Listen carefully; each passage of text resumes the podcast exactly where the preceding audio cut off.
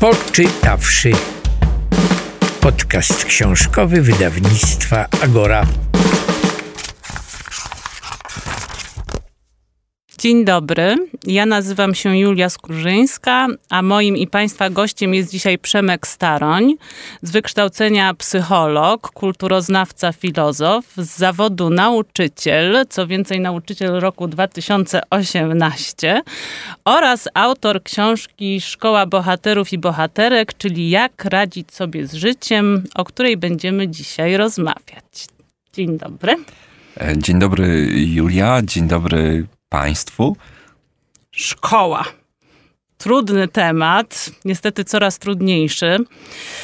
Będzie czy nie będzie, a jeśli tak, to w jakim kształcie? Czego właściwie powinno się w tej szkole uczyć w tak dynamicznie zmieniającej się, płynnej rzeczywistości, w której drogowskazy dezaktualizują się niekiedy z dnia na dzień? We wstępie do książki piszesz: Sens istnienia szkoły polega na tym, żeby nauczyć nas radzenia sobie z wyzwaniami, jakie niesie życie, ale system tego nie uczy. Owszem, jest bezsensowny. Wobec tego trzeba zrobić to za niego. Należy tylko znaleźć latarnie, które mogą oświetlić wszystkich ludzi.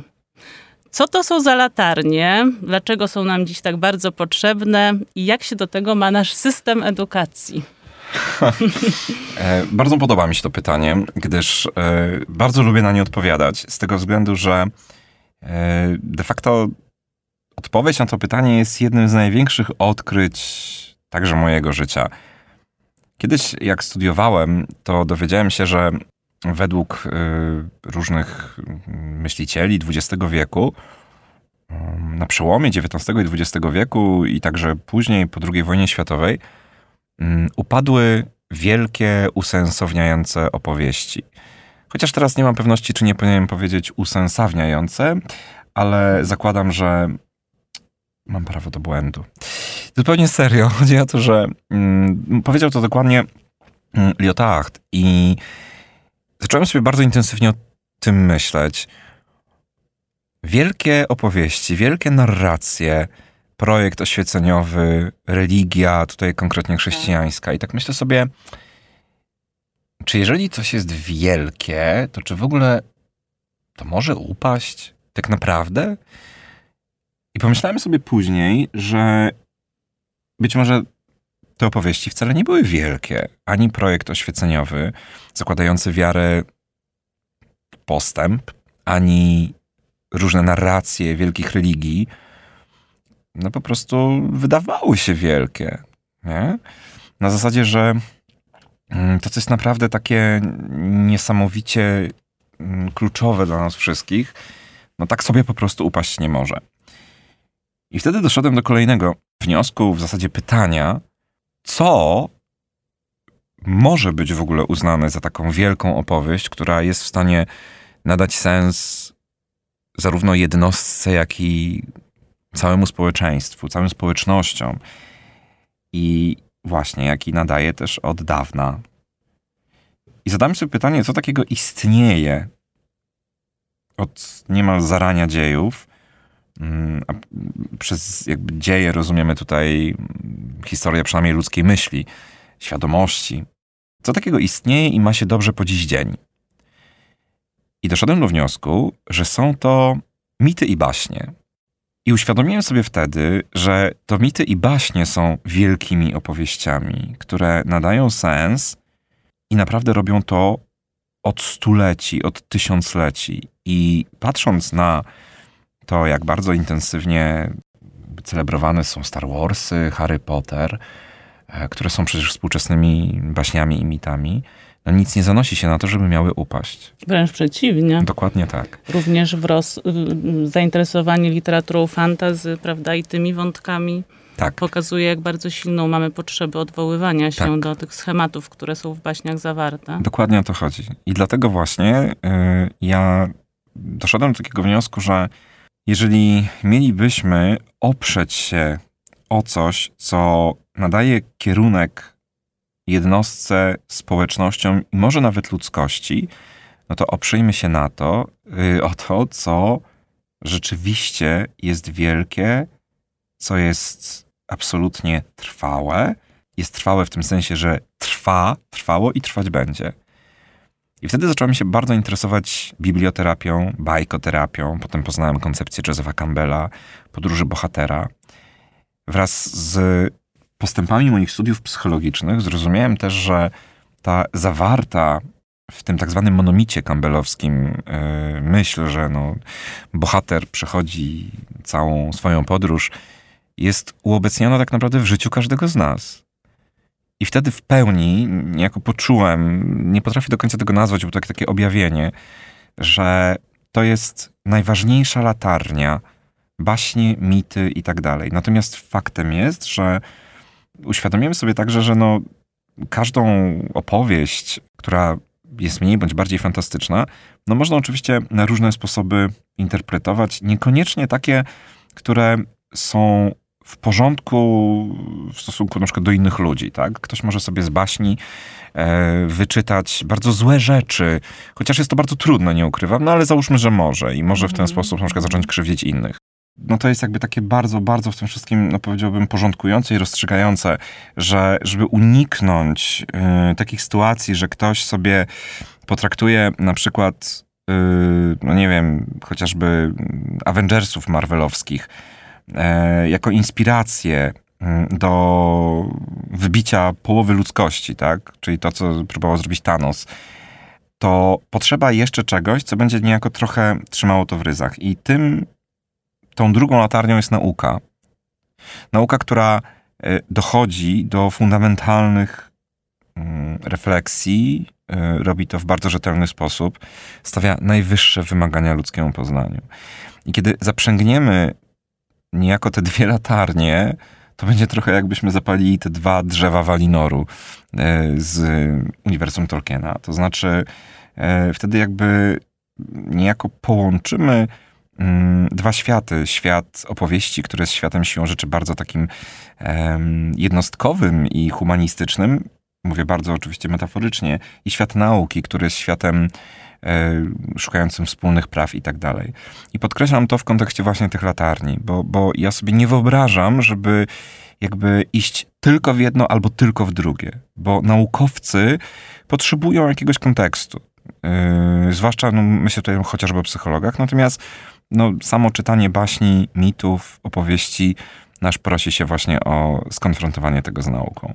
Więc pomyślałem Bo ty sobie... mówisz o tym, że każda, opierasz się na takim przekonaniu, prawda, że każda z tych opowieści o ludzkim losie jest oparta na podobnym schemacie Tak, i tak, że, tak, nie wiem, tak. oglądając Gwiezdne Wojny, czytając Harry'ego Pottera, czy niezgodną, stykamy się z tym Tak, bohaterem, tak. przed którym zostaje postawione zadanie, on rusza w podróż i to może być Dokładnie. podróż dosłowna, ale to tak naprawdę jest po prostu wyjście, autonomiczne wkroczenie w świat Tak. i szukanie tego sensu swojego istnienia. I chciałam się ciebie teraz zapytać też trochę o to, że ta opowieść jest, y, ten schemat jest podobny, no ale w zależności od czasów ta opowieść jest trochę ubrana w, w różne szaty.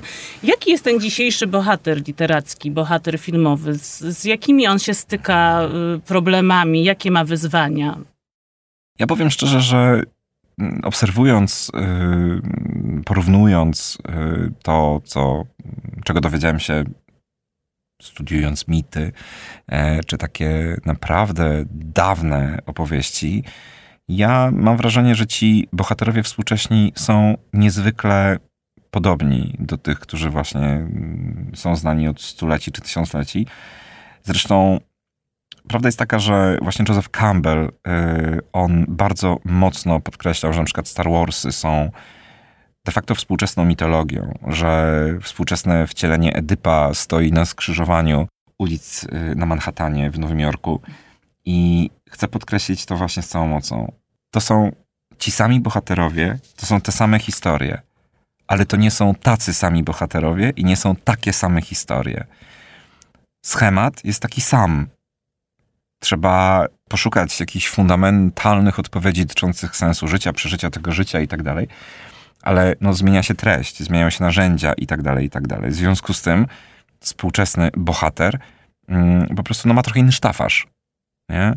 E, patrząc chociażby na Katniss Everdeen, e, my widzimy postać, która żyje w świecie techniki i to bardzo zaawansowanej, e, ale jednocześnie jest to świat, w którym no jest bardzo, bardzo, bardzo mm, intensywnie doświadczalne takie echo e, no, rzeczywistości politycznej, którą znamy już nie tylko z XX wieku, ale coraz bardziej niestety też z XXI. Dużo lęków y, tych młodych ludzi się w tej literaturze y, przewija, prawda? Tak, no to jest yy, i właśnie tutaj wracamy do tego, do tej uniwersalności, do tego, że to jest ten sam bohater. Bo to jest ten bohater, który zarówno w V wieku przed naszą erą, jak i w X wieku naszej ery i ten z XXI wieku. To jest cały czas ten człowiek, którego serce bije tak samo. Mm, reaguje bólem na utratę marzeń czy bliskich, e, reaguje radością na dotarcie do jakichś swoich pragnień, celów, zamierzeń, realizacji itd. Jakby to się nie zmienia. No właśnie, szkoła bohaterów i bohaterek e, pokazuje, jak zrozumieć siebie, a co za tym idzie również innych, biorąc za przykłady losy postaci znanych nam z książek, filmów, seriali. Składa się z 19 rozdziałów, z których każdy dotyczy mm, innego problemu i opierasz się w niej na przekonaniu, że właśnie te mity, y, te opowieści o ludzkim losie pełnią ważną y, funkcję terapeutyczną. W jaki sposób obcowanie z tymi wielkimi narracjami, jakie nazywasz, może nam konkretnie pomóc? E, kluczową y, rolą, którą odgrywają właśnie te wielkie narracje w życiu myślę, nie tylko młodego człowieka, e, jest taka rola wybudzająca nas z marazmu. To znaczy, kiedy sobie żyjemy takim codziennym życiem, e, robimy powiedzmy codziennie dość podobne rzeczy i tak dalej, w pewnym momencie e, widzimy plakat nie wiem, nowego filmu, nowego serialu na Netflixie czy nowej książki i, i cała ta szarość życia nagle zaczyna zyskiwać kolory. Otwieramy tę książkę, włączamy ten film czy serial i przepadamy. I to jest, to jest, ja uważam, pierwsza absolutnie rola czy funkcja, tak? Mianowicie zainteresowanie.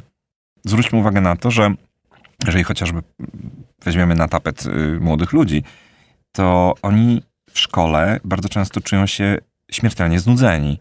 A jak okazuje się, że jest fajny serial na Netflixie, no to, to, to się budzi to zainteresowanie. A zainteresowanie czymkolwiek, co się dzieje w świecie, w życiu, no przecież jest jedną z najważniejszych w ogóle rzeczy w ogóle, które tworzą tak, rzeczywistość. Wydaje się, to jest wręcz niezbędny warunek, tak. żeby ich czegoś nauczyć, prawda? Oczywiście, że tak. I właśnie i, i, i to jest jakby ta pierwsza rzecz. Ale gdyby to było, powiedzmy, tylko zainteresowanie, no to moglibyśmy powiedzieć, że podobną rolę odgrywają nie wiem, jakieś patotreści na YouTubie, tak? Bo to też jest w stanie wyzwolić zainteresowanie. Ale właśnie tutaj wchodzi nam mądrość e, tych opowieści, bo one pozwalają na zderzenie się z wartościami, na, z różnymi sposobami radzenia sobie z problemami, także w sposób, powiedziałbym, naprawdę dający do myślenia. I co ważne, nie w sposób moralizujący, dydaktyzujący, czego młody człowiek zwłaszcza nie znosi. Zresztą, no nie czarujmy się, nikt tego nie lubi. To jest tak, że, że po prostu jest szansa na zidentyfikowanie się z bohaterem czy z bohaterką w sposób zupełnie naturalny, bez żadnego ciśnienia i tak dalej. I tylko przez identyfikację może się zadziać zmiana. No właśnie, we wstępie do swojej książki zwracasz się również do dorosłych, którzy sięgną po książkę i uważam, że powinni, bo jest to absolutnie fascynująca lektura, ale również z tego względu, żeby uświadomić sobie, czym dziś interesują się młodzi ludzie, co o czym czytają, co oglądają, jak myślą i zyskać tę bezcenną przestrzeń do rozmowy z nimi jak tę przestrzeń wykorzystać? W jaki sposób z nimi rozmawiać? Jak dotykać tych trudnych niekiedy doświadczeń, nie powodując wycofania z ich strony? E, ja powiem szczerze, że w tych y, różnych rozdziałach tam się mm, pojawiają mniej bądź bardziej eksplicite sformułowane takie pomysły dla rodziców. I powiem szczerze, że to, co ta esencja, która się tam pojawia, to jest y, mniej więcej coś takiego. Przede wszystkim dla wielu ludzi to jest oczywiście takich, którzy jakby doskonale to rozumieją, to jest sprawa banalna. Ale ja zawsze pamiętam słowa Szymborskie, nie ma pytań pilniejszych od pytań naiwnych, więc nie ma stwierdzeń pilniejszych niż stwierdzenia banalne. Że jak przychodzi młody człowiek do ciebie albo ty do niego, to ocenę jakąkolwiek jego, jego cech, jego wyborów, jego zasad, jego zdolności, czegokolwiek, Najlepiej to w ogóle sobie daj z nią spokój, a jeżeli naprawdę z jakiegoś powodu uważasz, że musisz, to po prostu zostaw ją na sam koniec. Zacznij od fundamentalnej triady wyrażonej przez AB ze służących. You is kind, you is smart, you is important. I to jest w ogóle jakikolwiek początek czegokolwiek, jakiejkolwiek współpracy, troski o młodego człowieka i tak dalej. E, I powiem szczerze, że no to jest też jedna z podstawowych y, rzeczy, których ja się dowiedziałem na studiach z psychologii. E, jeżeli ktoś nam mówi o czymkolwiek, to zwróćmy uwagę na to, że często reagujemy udzielając rady, czy w jakiś sposób subtelnie oceniając, odnosząc się do siebie. Każda z tych form jest niepełnowartościowa. Kiedy mówię coś, odnoszę coś do siebie na przykład, no to człowiek ma wrażenie, zaraz, no ja tu mówię, a ty zaczynasz o sobie. Kiedy zaczynam udzielać rad, no często myślimy, no super, no ja to wiem, tylko że mi to nie pomaga. Dlatego psychologowie mówią jasno. Ktoś ci powie, że się czuje beznadziejnie, powiedz mu, widzę to po tobie. I dodaj, i naprawdę masz pełne prawo tak się czuć. I to jest fundament. I wtedy dopiero tak naprawdę możemy zacząć rozmowę. Ale co ważne, to nie może być tylko formułka, bo używanie wytartych formułek, dlatego często poradniki psychologiczne, takie dosyć proste yy, i popularne, one się nie sprawdzają, bo one nie pokazują bardzo ważnej sprawy, którą można zdobyć w ramach studiów psychologicznych, że same formułki komunikacyjne, one są po prostu jak morderstwo w białych rękawiczkach. No właśnie, jeszcze trochę o kształcie twojej książki. Jest, ta książka jest niesamowicie gęsta, pełna odniesień. Mamy tu zarówno cytaty z baśnioboru, Szymborskiej czy Avengersów, jak również z Dwunastu Gniewnych Ludzi, kreskówki w głowie się nie mieści i tak dalej. Zaznaczasz, że musiałeś dokonać jakiejś olbrzymiej selekcji, dobierając te przykłady. Dodajmy, że lista źródeł na końcu książki ma chyba z 13 czy 14 stron. Wow, to nawet nie wiedziałem, że to ostatecznie tak, aż tyle.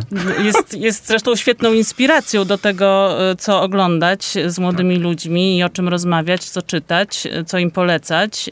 Zanim powstała ta książka, przeprowadziłeś również ankietę wśród młodzieży, żeby jeszcze lepiej zorientować się w ich lękach i zmartwieniach, wyzwaniach. Mógłbyś opowiedzieć, jak wygląda praca nad tą książką i co ostatecznie zdecydowało o takim, a nie innym jej kształcie, bo właśnie nie jest to podręcznik, jak mówisz, ani typowy poradnik psychologiczny. Tak, tak. Przede wszystkim bardzo dziękuję za to, co powiedziałaś, Julia, ponieważ y, ja zresztą w ostatnim rozdziale dzielę się pewnym bardzo ważnym doświadczeniem dla mnie, mianowicie porażką e, w próbie zdobycia tytułu laureata Olimpiady Literatury Języka Polskiego. I to, co ty teraz powiedziałaś, jest takim uznaniem jakby tej gęstości tego, że tu jest tyle odniesień. Natomiast kiedy ja odpadłem w trzeciej akurat klasie na olimpiadzie, e, kiedy napisałem interpretację porównawczą dwóch wierszy według wskazań mojej cudownej nauczycielki, która sama była laureatką, użyłem tam filozofii, odniesień kulturowych, to pamiętam, że ten recenzent, nie wiem kim on był, ale podpisał to tylko w ten sposób. Wszystkoizm stosowany. Ja przez bardzo długi czas bałem się po prostu. Yy, tej obfitości. Obfitości. Ja na przykład w tamtej pracy, ostatecznie, znaczy ja niewiele tam zawarłem, po prostu chciałem pokazać konteksty, wiedziałem, że to jest ważne. No, ktoś tak inaczej pomyślał. A potem dopiero właśnie zacząłem rozumieć, że to, to wcale nie jest żaden problem, wręcz przeciwnie. I powiem szczerze, że właśnie obfitość też spodobała w ogóle, że ta książka powstała. Dlaczego? Dlatego, że kiedy Karolina Oponowicz Siedziała na, ze mną na fotelach i kanapach w pracowni U3. Ona zadała mi w pewnym momencie pytanie, Przemek, ty nie myślałeś o tym, żeby napisać książkę? Mówię, o, myślałem, myślałem. No mówi, no ale o czym ty byś chciał ją w ogóle napisać, jeżeli już?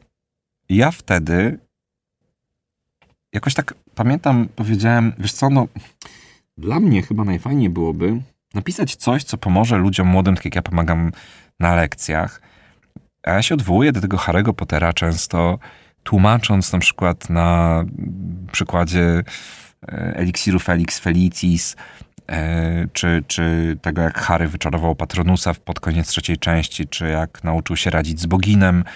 E, no, tłumaczę takie podstawowe rzeczy dotyczące funkcjonowania naszego. No i ona powiedziała, że to jest super pomysł. I ja wtedy powiedziałem drugą rzecz. Mówisz, Karolina, tylko że wiesz, ja Harry Potter to jest taki najczęściej przytaczany przykład, ale ja też używam różnych innych odniesień. Mojego księcia, Władcy Pierścieni.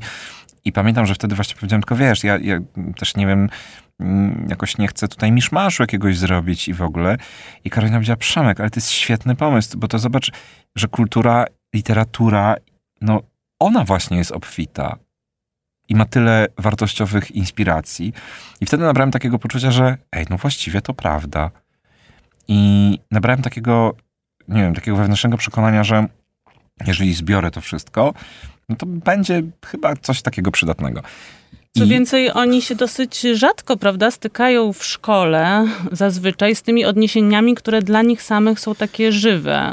Y, Moja córka kiedyś przyszła do mnie i powiedziała: Słuchaj, mamo, ja już więcej szkolnych lektur nie czytam. Mhm. I na moje pytanie, dlaczego, mówi, bo tu nie ma żadnych ciekawych kobiecych Tak. bohaterek. No i ja biorę Dokładnie. listę do ręki, a tu chłopcy z placu broni, król Tak. Maciuś I i pan Mhm. samochodzik, tak? I mm, rozumiem, że chciałeś po prostu też pokazać te treści, o których w szkole się nie mówi, prawda? A, Tak. których dla, a które dla nich z kolei są niesamowicie aktualne, żywe. Dokładnie tak. Po pierwsze, ja y, myślę, że to w ogóle widać w tytule tej książki, bo my rozmawialiśmy przecież w Agorze o tym, że w zasadzie mm, z reguły nie ma tytułów, w których jest podkreślony feminatyw. Od początku to jakby nie wyobrażaliśmy sobie inaczej, tak? E, Skoro feminatywy ratują życie, jak pisał Marcin Napiórkowski, no to, no to ratujmy to życie, dosłownie. To raz. Dwa, mm, to jest to, to, to, co też Justyna Suchecka napisała w tym blerbie, że Dokładnie. tak, że po prostu no, no to jest dokładnie, Julia, to co ty powiedziałaś, że często to, co jest serwowane przez szkołę, po pierwsze jest na mocy faktu, bo jest obowiązkowe, bo z tego będzie sprawdzian. No i jest też już wiele, często bardzo Tak, nieaktualne i wymagające obszernego komentarza. Dodajmy Dokładnie. tylko jeszcze, że Justyna e, Suchecka powiedziała, że odsyłasz do książek, które nie mają stempla ministra edukacji.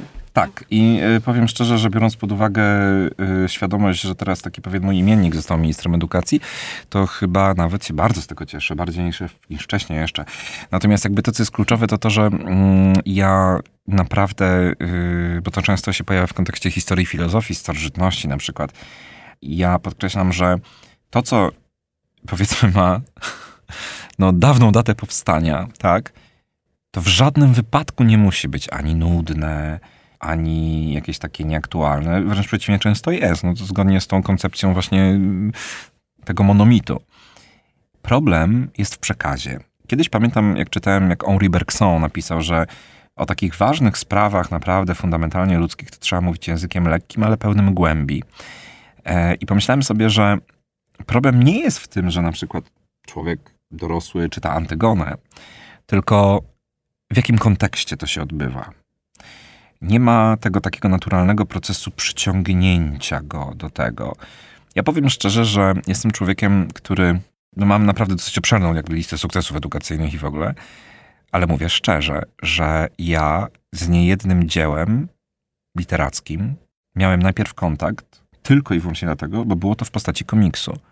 Najlepszym przykładem jest Zabić Drozda gdzie po prostu dopiero jak przeczytałem komiks, to po prostu zakochałem się w tym i teraz jestem właśnie przed, i naprawdę przed lekturą powieści Lee Harper i, i obejrzeniem filmu z Gregorem Peckiem. Natomiast bardzo często jest tak, że jak ktoś mówi zacznijmy po prostu w ten sposób, to spotyka się z zarzutem no jak to? No przecież to niepoważne, to nie można tak jakby... Ja czasami pamiętam, jak ludzie mi zarzucali, niektórzy, że jak uczę filozofii i gdzieś tam wrzucam memy, jak tak można umemawiać filozofię? Ja mówię, to chodzi o to, żeby człowieka przyciągnąć. Ja wierzę, że on będzie w pewnym momencie czytał. No tak, oczywiście, to jest, to jest najważniejsze. A wracając jeszcze do mojego pytania, y, jak wyglądały te konsultacje z, Tak, tak, tak, z twoimi uczniami? Czy, czy, czy może to była większa grupa? Nie Tak, wiem. tak, tak. Wiesz co, y, no właśnie wszystko zaczęło się od tej rozmowy z Karoliną, która była rozmową paradygmatyczną. E, I od tego, znaczy ja powiem tak, że ja wtedy w ogóle już wiedziałem, wtedy, tam w kwietniu czy w maju 2019 roku, że ta książka powstanie i o czym ona będzie. I to w ogóle podkreślam jasno. Natomiast ja już wtedy też wiedziałem, że żeby zrobić to dobrze, ja, ja muszę po prostu wyruszyć w podróż badawczą. A zawsze zresztą uważałem, że świat jest pięknym polem badawczym. Jak twoi bohaterowie. Tak, dokładnie tak. I, Ruszyłeś w podróż. tak. I powiem szczerze, że ja wiedziałem jedno, że muszę. yy, No na pewno, w sensie nie to, że ja nie wiem, nie ufałem swoim doświadczeniu czy intuicji, ale stwierdziłem, że doświadczenie i intuicja, one są jednak zawsze wysoce subiektywne, nawet jeżeli próbujemy je obiektywizować. I powiedziałem, Przemek, zobiektywizuj to. I podjąłem takie dwa działania. Po pierwsze, wrzuciłem na Instagrama yy, na relacje takie gdzieś tam hasło, że słuchajcie, no gdybym napisał książkę i byście tę książkę czytali, to, to w jaki sposób mógłbym wam tą książką pomóc? Co mógłbym zrobić? O czym pisać? I dostałem bardzo dużo odpowiedzi, tak? Bardzo, bardzo dużo. Ja sobie to wszystko spisywałem, wrzucałem w kategorie. Co ciekawe, bardzo szybko mi się te kategorie tak, znaczy nie wiem jak to dobrze ująć krótko. O to- Przeformułowały? E, Znaczy, właśnie nie tyle przeformułowały, chodzi o to, że bardzo szybko się okazało, no po prostu, że wszyscy mamy takie same serca, że mm, ja non-stop czytałem bardzo wiele różnych rzeczy, ale jednocześnie cały czas czytałem rzeczy, które wkładałem jakby, no w sensie, które czytałem już wcześniej, tak? Że na przykład dużo osób mówiło o kwestii wyglądu, y, braku pewności siebie, lęku przed decyzjami. e, Czyli potwierdziły się twoje intuicje, tak, tak? tak, Mhm. na tym etapie tak, ale już wtedy też zacząłem widzieć pewne rzeczy, do których ja, nie, nie, jakby w sensie, gdybym tego nie zrobił, to być może nie zwróciłem to takiej wielkiej uwagi. Bo na przykład, załóżmy, e, w tamtym czasie absolutnie e, nie pomyślałbym, że można mieć tak zwany ludziowstręt. O tym w jednym Tak, z rozdziałów tak. twojej książki. Dzięki zresztą cudownej lustrzannie. Natomiast to, co jest ważne, to to, że ja potem, jak już miałem to wstępnie zebrane, zapytałem ludków moich zakonu Feniksa, mówię, słuchajcie, czy ktoś chciałby właśnie mi pomóc? I wtedy... Fakultetu Filozoficznego, Tak. który prowadzisz. Tak. Tak. I wtedy się zaczęło. I wtedy się. Tam, na początku tam było chyba 7 osób, potem ktoś się tam od, jeszcze dowiedział, mówi, ja też chcę. Łącznie 12 osób się zrobiło, w tym w sensie 11 dzieci i, i Marta, moja przyjaciółka, i taka prawa ręka, i, i oczywiście no, Karolina Oponowicz. I, I to było niesamowite, bo te dzieciaki mi naprawdę pomagały. One, one mi wtedy tak naprawdę pootwierały oczy.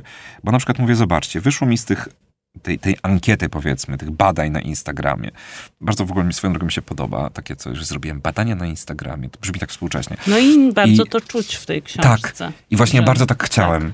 Że I ja, to jest bardzo bliskie ich Tak. życiu, ich problemom, ich e, zainteresowaniom. I dlatego dałem to tym dzieciakom z zakonu. Bardzo was proszę, zobaczcie, co ty myślicie. One w ogóle absolutnie powiedziały, że dokładnie te odpowiedzi, no po prostu zgadzają się z tym w 100%. Trochę zaczęło się jakaś, jakieś tam korygowanie oczywiście, natomiast co jest kluczowe? Ja powiedziałem, ja chciałbym dobrać dobrych bohaterów i bohaterki. Gdyby nie właśnie to, że oni wtedy objawili mi świat, którego ja nie znałem wcześniej, świat literatury dla młodych ludzi, ja bym nigdy nie poznał Boru ani Percy'ego Jacksona. Czyli ty pod, pod ich wpływem Dokładnie poznałeś też tak. różnych nowych bohaterów. Tak jest. I to jest dla mnie ważne, dlatego że ja zawsze mówię, że relacja uczeń-nauczyciel jest relacją dwustronną. My się zawsze uczymy wzajemnie i nauczamy. I ja niejednokrotnie podkreślam, że się dzięki uczniom, uczennicom uczę bardzo dużo, a to jest takim naprawdę niezwykłym symbolem. Zresztą dlatego też te dzieciaki są tutaj, mają specjalną rozkładówkę. Dzieciaki z Martą wraz. E, Jest w podziękowaniach, e, no są po prostu narysowani przez Martę Ruszkowską, bo, bo powiedziałem, Marta, chciałbym po prostu w jakiś sposób ich e, tak jakoś podkreślić. E, I jak myślę sobie właśnie o tych poleceniach, tak, no ja mówię, ja jestem im wdzięczny nie tylko jakby z perspektywy książki za to, ale po prostu jako Przemek. Ja się zakochałem w Baśnie o Boże. Ja się zakochałem y, w Lustrzannie, którą, nie pamiętam kto mi ją wtedy podesłał, ale po prostu to jest w ogóle dla mnie nowe uniwersum. Ale także na przykład one pomogły mi zlokalizować pewne problemy w dziełach, które ja już znałem. I co ciekawe, też pilnowały mnie, bo ja w pewnym momencie napisałem a propos Igrzysk Śmierci o Katniss yy, Tak, Picie tak i Grey. jest, tak, ale dopiero mi jedna z moich... y, Rozdział o miłości. tak. Jedna z moich uczennic, Misia, powiedziała, wie pan co, ale to nie do końca tak było, jak pan napisał. Nie? E, w tym sensie, że ona po prostu pokazała, że relacja Katniss z Galem, no to nie było tak, że oni, że, że ona na przykład, nie wiem, go tam że oni byli parą czy coś. Ja, ja sobie to wtedy tak jakby skumałem. I jako jedną anegdotę, bo myślę, że to jest fajne, mogę? Oczywiście, oczywiście. Chodzi o to, że y, dałem też kilku osobom dorosłym to do czytania, nie? Żeby tak się wypowiedzieli w ogóle. I pamiętam y, moją koleżankę, Klaudię, która czytała to na głos swojemu synkowi ośmioletniemu. I on powiedział w pewnym momencie, mamo, ta książka jest piękna, tylko wiesz co, wujek Przemek się pomylił, bo w filmie w głowie się nie mieści, e, tam były fundamenty, a on to nazwał jakoś inaczej. I on wygrzebał, to jest, chłopak ma około 9 lat chyba, wygrzebał książkę e, o filmie W głowie się nie mieści i oddał mi ją z dedykacją wujku, żeby nigdy się już wujkowi to nie myliło. A poza tym książka jest piękna. Książka jest pię- piękna. Polecamy ją i młodym, i starszym. Uczmy się od naszych dzieci, bo wiele mogą nam opowiedzieć o naszej rzeczywistości. Dokładnie tak. Chciałabym zakończyć prostu- naszą rozmowę mm, słowami Albusa Dumbledora z filmu Harry Potter i więzień Azkabanu, które cytujesz na początku twojej książki. Szczęście można odnaleźć w najmroczniejszych czasach, trzeba tylko pamiętać o tym, aby zapalić światło i tego się trzymajmy. Tak jest. A teraz mała niespodzianka dla ciebie. Poczytawszy podcast książkowy wydawnictwa Agora. jak to jest być uczniem Przemka Storonia? No, bardzo ciekawe. Z tego względu, że Przemek, mimo że jest jednym, jednym z najlepszych, tak naprawdę najlepszym nauczycielem w Polsce, być może nawet niedługo na świecie, a przynajmniej jest jeden z 50 najlepszych na świecie, y, to nie jest tak, że tak jak większość polskich nauczycieli jest po prostu zdystansowany, jest jakimś takim guru w szkole, z którym ani nie można porozmawiać, trzeba się zwracać na panie szanowny doktorze, profesorze i tak dalej, i tak dalej. Nie, Przemek Staroń jest po prostu nauczycielem, który nie boi się rozmawiać z uczniami, czasami nawet na ty, bo czemu nie? Jest po prostu nauczycielem, który jest dla nas, który jest przy nas. Nie boimy się z nim porozmawiać, nie boimy się zadawać mu pytań i po prostu tworzy atmosferę takiej przyjaźni. Jesteśmy z nim na kilku grupach na Messengerze i naprawdę, że tak powiem, śmieszkujemy tam, wygłupiamy się i nie ma z tym żadnego problemu. I szczerze mówiąc, nie wyobrażam sobie czegoś takiego z żadnym innym nauczycielem, którego znam i którego miałem e, na swojej ścieżce edukacji. Jestem przede wszystkim bardzo wdzięczna losowi e, oraz jego niezbadanym ścieżkom, że doprowadziły mnie właśnie do sali U3 w Sopocie, e, ponieważ ja nawet nie jestem uczennicą tej szkoły, a dowiedziałam się o tych zajęciach przez przypadek. Ludzie w szkole dziwili się, e, czemu e, po tym ciężkim dniu, czemu e, po tych dwóch biologiach i chemii cieszę się na zajęcia dodatkowe. A ja po prostu uśmiechałam się pod nosem i kupowałam bilet na SKMK do Sopotu. On dawał też siłę osobom, które nie były pewne swoich możliwości, żeby marzyć i dawał em, narzędzia do realizowania tych marzeń. Bardzo lubiliśmy pracować nad tą książką razem z Przemkiem Staroniem i bardzo cieszymy się, że w ogóle y, wziął pod uwagę nasze zdanie, bo to jest myślę takie najbardziej wow w tym wypadku, że y, Przemek nie robi nic o młodzieży bez młodzieży. Według mnie właśnie największą zaletą tej książki jest to, że ona po prostu trafia do nas jako, jako młodzieży, że ona rzeczywiście odpowiada na pytania, które są ważne, to po pierwsze, po drugie odpowiada na nie w sposób szczery. Praca przy tej książce to była czysta przyjemność. Czułam się trochę jak odkrywczyni, poszukująca najlepszego, najbardziej trafnego pytania, które zaciekawi jak największą grupę osób. Bycie uczennicą pana Przemka jest wspaniałe. Każda lekcja jest podróżą i to taką, z której zawsze wraca się ze skarbem. Pan Przemek e, powiedział mi e, ważne słowa podczas e, naszego pożegnania na koniec roku szkolnego, bo powiedział, że trzyma kciuki za otwarcie katedry zakonu Feniksa do miejsca, mm, do którego się przeprowadzam na studia. Właśnie w taki sposób on potrafi dawać takiego kopa motywacyjnego, żeby zarażać pasją ludzi, nawet przez takie osoby jak ja, które dopiero niedawno dowiedziały się o filozofii. Wiem, że będę mówić innym nie tyle o filozofii, co o e, nauczycielu, który mnie jej uczył. Ale to jest naprawdę super to w ogóle pomysł. I naprawdę mnie to wzrusza po prostu. I to jest takie poczucie, no w sumie to miało sens. generalnie. Czasami trzeba usłyszeć naprawdę takie bardzo proste rzeczy od właśnie swoich uczniów, żeby tak dotarło coś do człowieka, nie? Poczytawszy podcast książkowy wydawnictwa Agora.